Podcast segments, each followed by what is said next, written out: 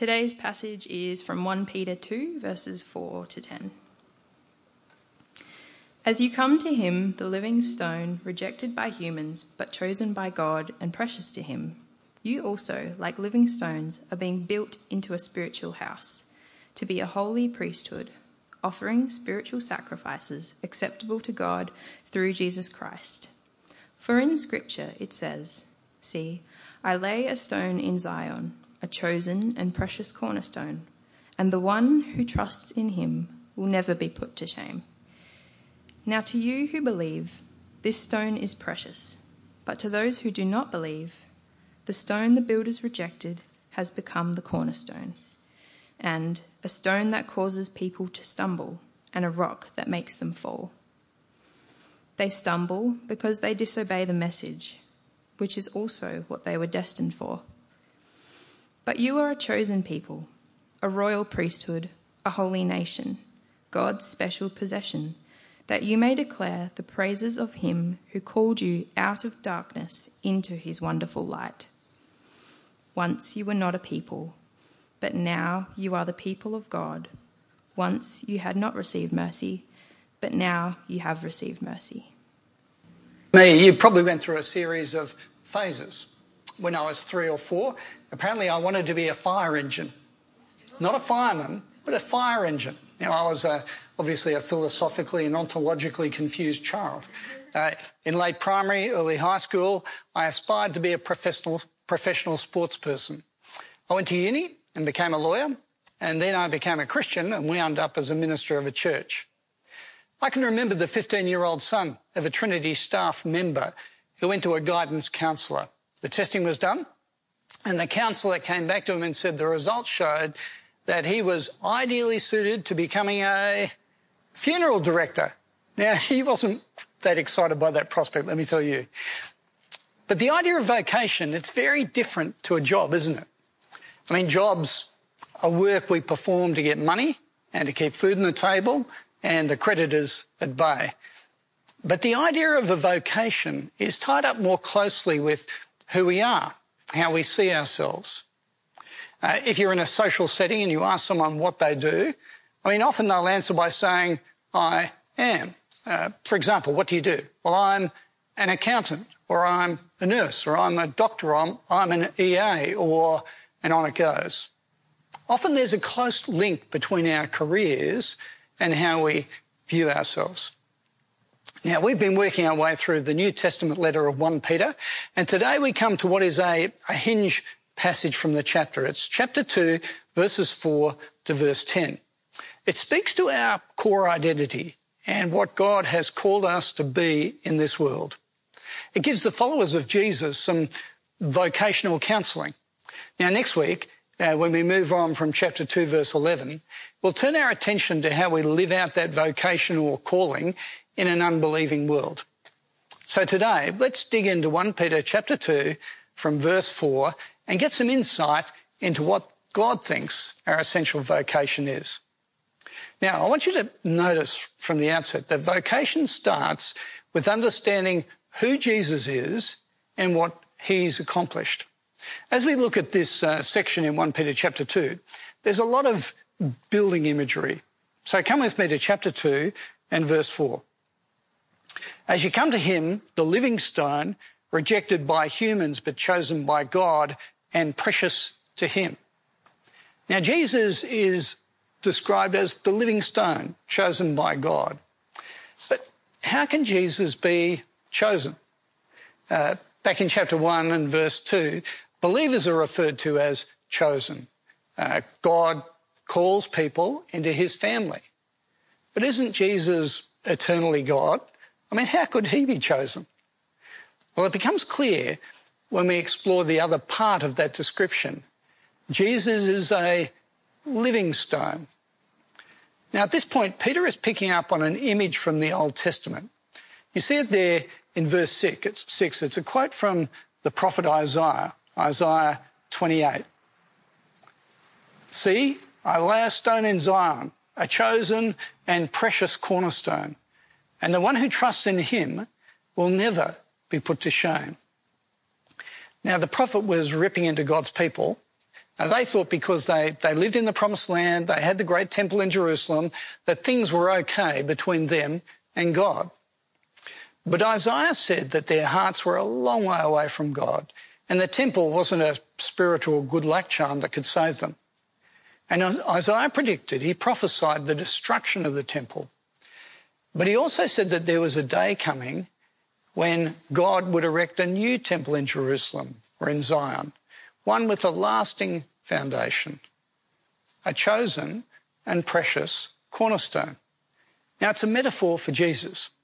He's chosen in, in the sense that he's God's appointed means for the salvation of people. If we turn to John's Gospel to chapter 2, we notice there that Jesus drives people out of the temple because they're just misusing it to make money, to rip people off.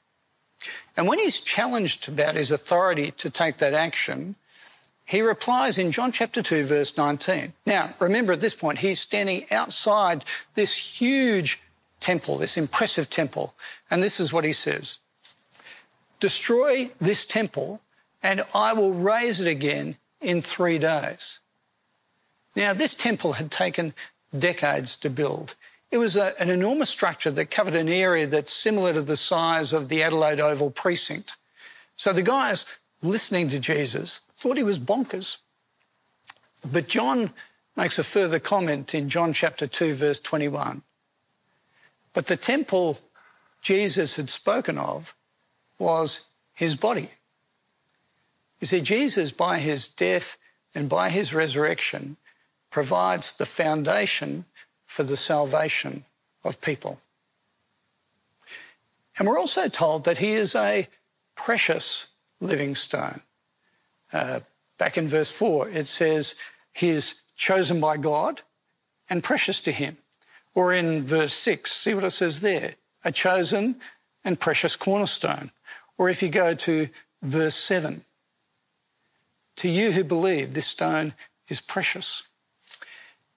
Holy Trinity Church on North Terrace, it has historical significance. It's the oldest church building in the city, dates back to 1838.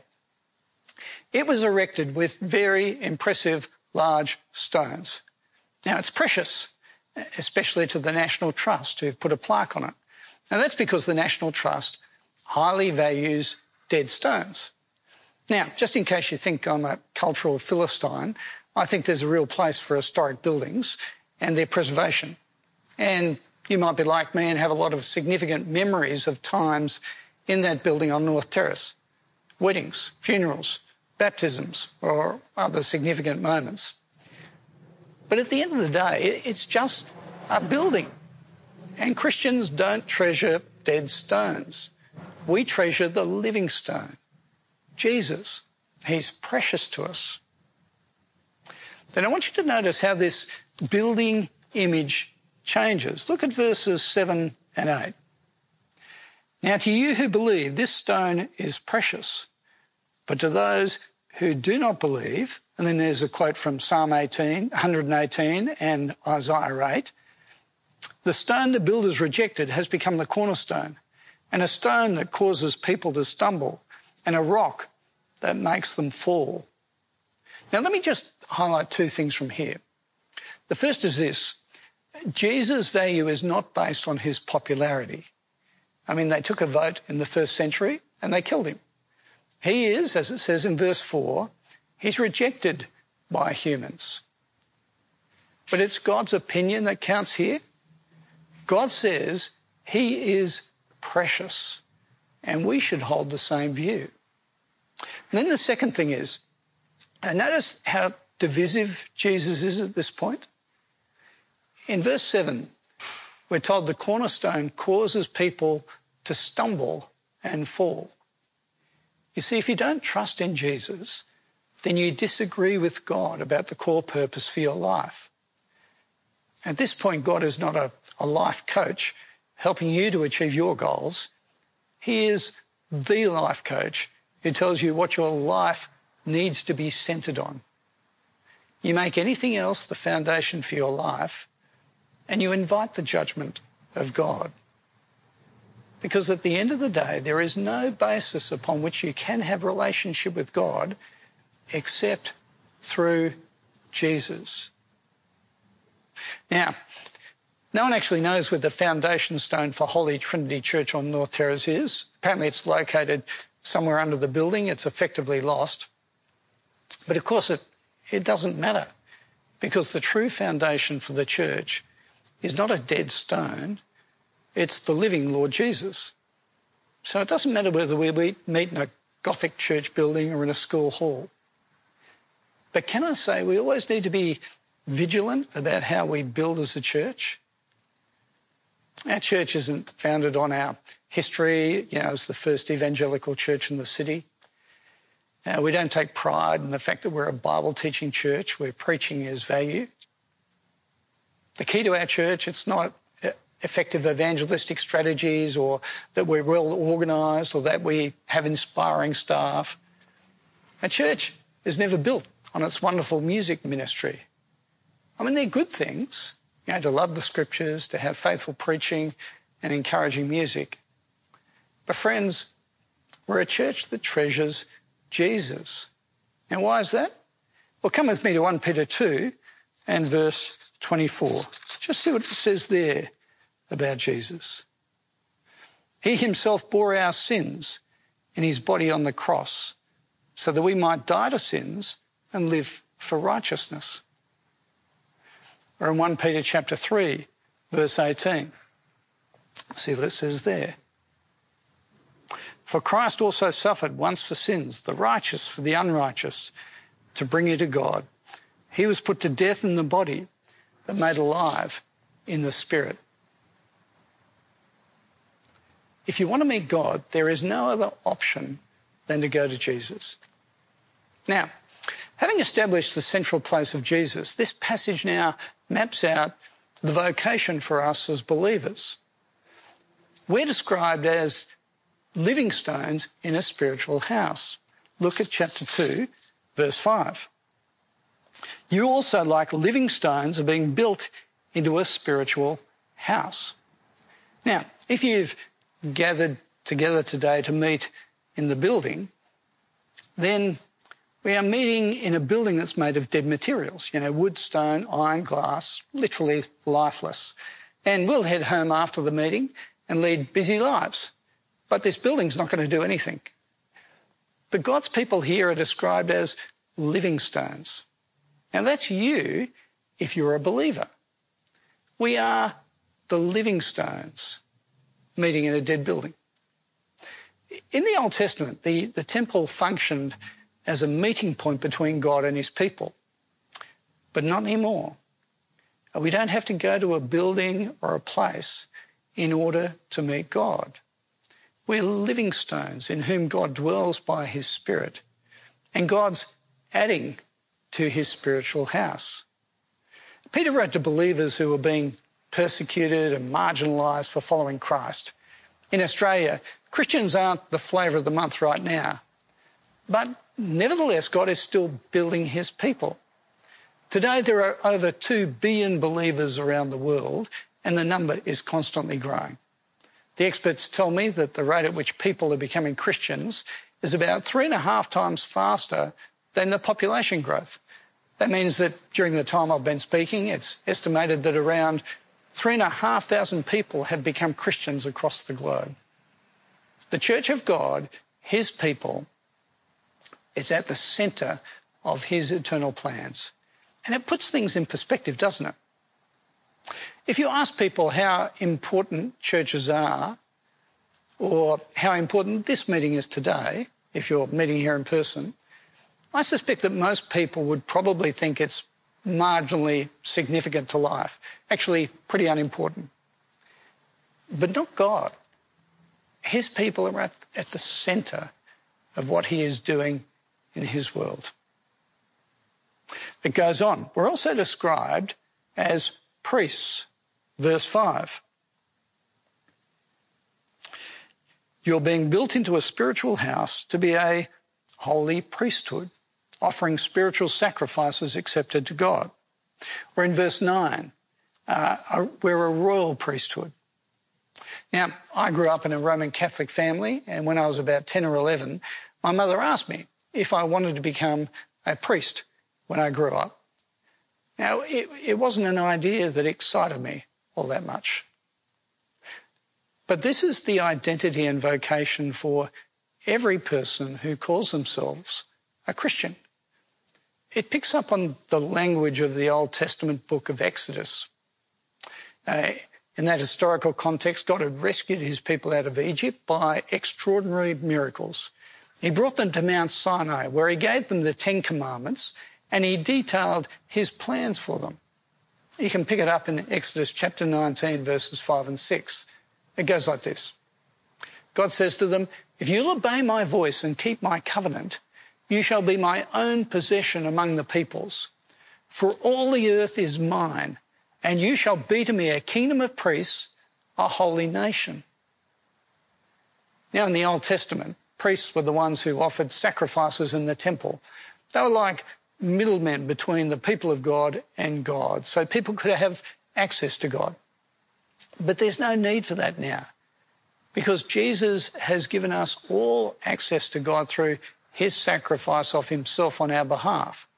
We have direct connection to the living God. And in that sense, we're all priests now. I was ordained a minister and I started serving here at Trinity in December 1987. But you know, truth be known, I was really ordained or priested back in September 1978 because that's when I was born again and started following Jesus. Are you a Christian? then by definition, you're a priest. And that's how you should see yourself. Now, I'm not saying it's a great opening line when you're introducing yourself at a party. You know, hi, I'm Paul, Mary, Joan, Barry. You know, oh, what do you do? I'm a priest. Right? It works for me, but I expect not for most people, right? It's socially clumsy. But actually, it's the way you should be thinking because the reality is you were there in that location representing the King of the universe. And that's why it goes on and talks about the fact that we're to offer spiritual sacrifices. And that's in verse 5. Now, what are they? In verses 9 and 10, it develops the idea it's to declare the praises of Him who's brought you out of darkness into His marvelous light. Because once You'd not received mercy, but now you have received mercy. It's the language of corporate worship. It's party language. And let me say, it certainly includes what we do when we meet together. You know, when we gather, we declare the praises of God together. Some Sundays recently, it's just been Sue and me watching church online together. And when it comes to singing, uh, Sue has a great voice, and me, not so much. So when it's just the two of us singing, it feels like one of us is making a joyful noise, but me, I sound more like chalk on a blackboard, right? It's such a relief to be able to start meeting together again and belting out songs and have my voice drowned out by others around me. It's wonderful to gather to praise God.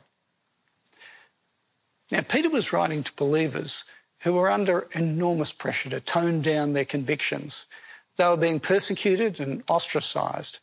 And I expect their meetings were conducted at considerable risk to their person and their social standing.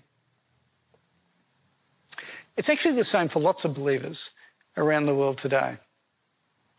In Australia, the, pressure on us is more subtle, it's less overt. But there is a real temptation to be a private Christian. I mean, not so much when we meet together like this, week by week, but when we aren't here. But of course, praising God, it's not confined to a meeting for an hour a week, or it's not just the way we relate internally within the family of God, right? It involves every aspect of life, 24 7. Because once we were spiritual nobodies, we didn't know God. But now we have received mercy. How good is that? I mean, once you had no clear identity and purpose, but now you are part of the people of God. And it's a whole of life thing. It's a vocation thing. So, of course, all of life is about declaring how terrific God is.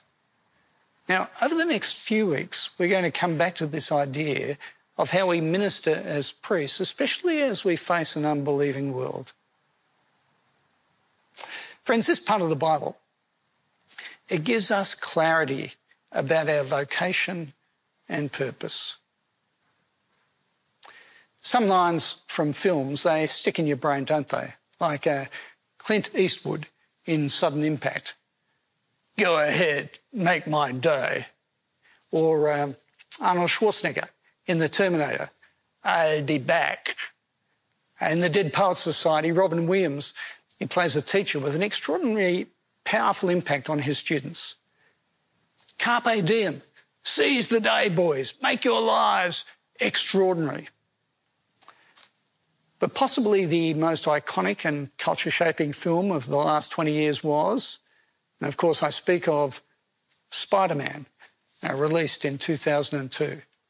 Uh, Spider Man, actor Peter Parker, he quotes something from his Uncle Ben. With great power comes great responsibility. Now, if I was paraphrasing uh, the bit of 1 Peter we've been looking at this morning or tonight, it would go something like this With, with great privilege comes great responsibility.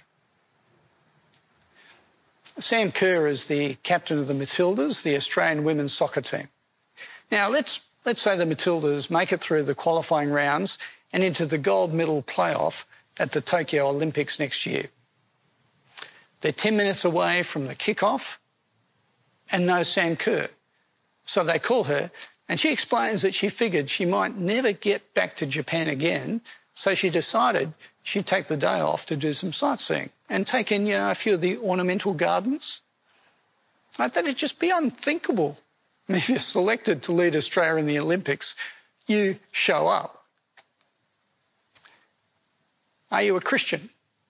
Well, friends, you have been selected by God. He has shown us mercy and grace. We belong to Him. Chapter 2, verse 10. Once you were not a people, but now you are the people of God. Once you had not received mercy, but now you have received mercy.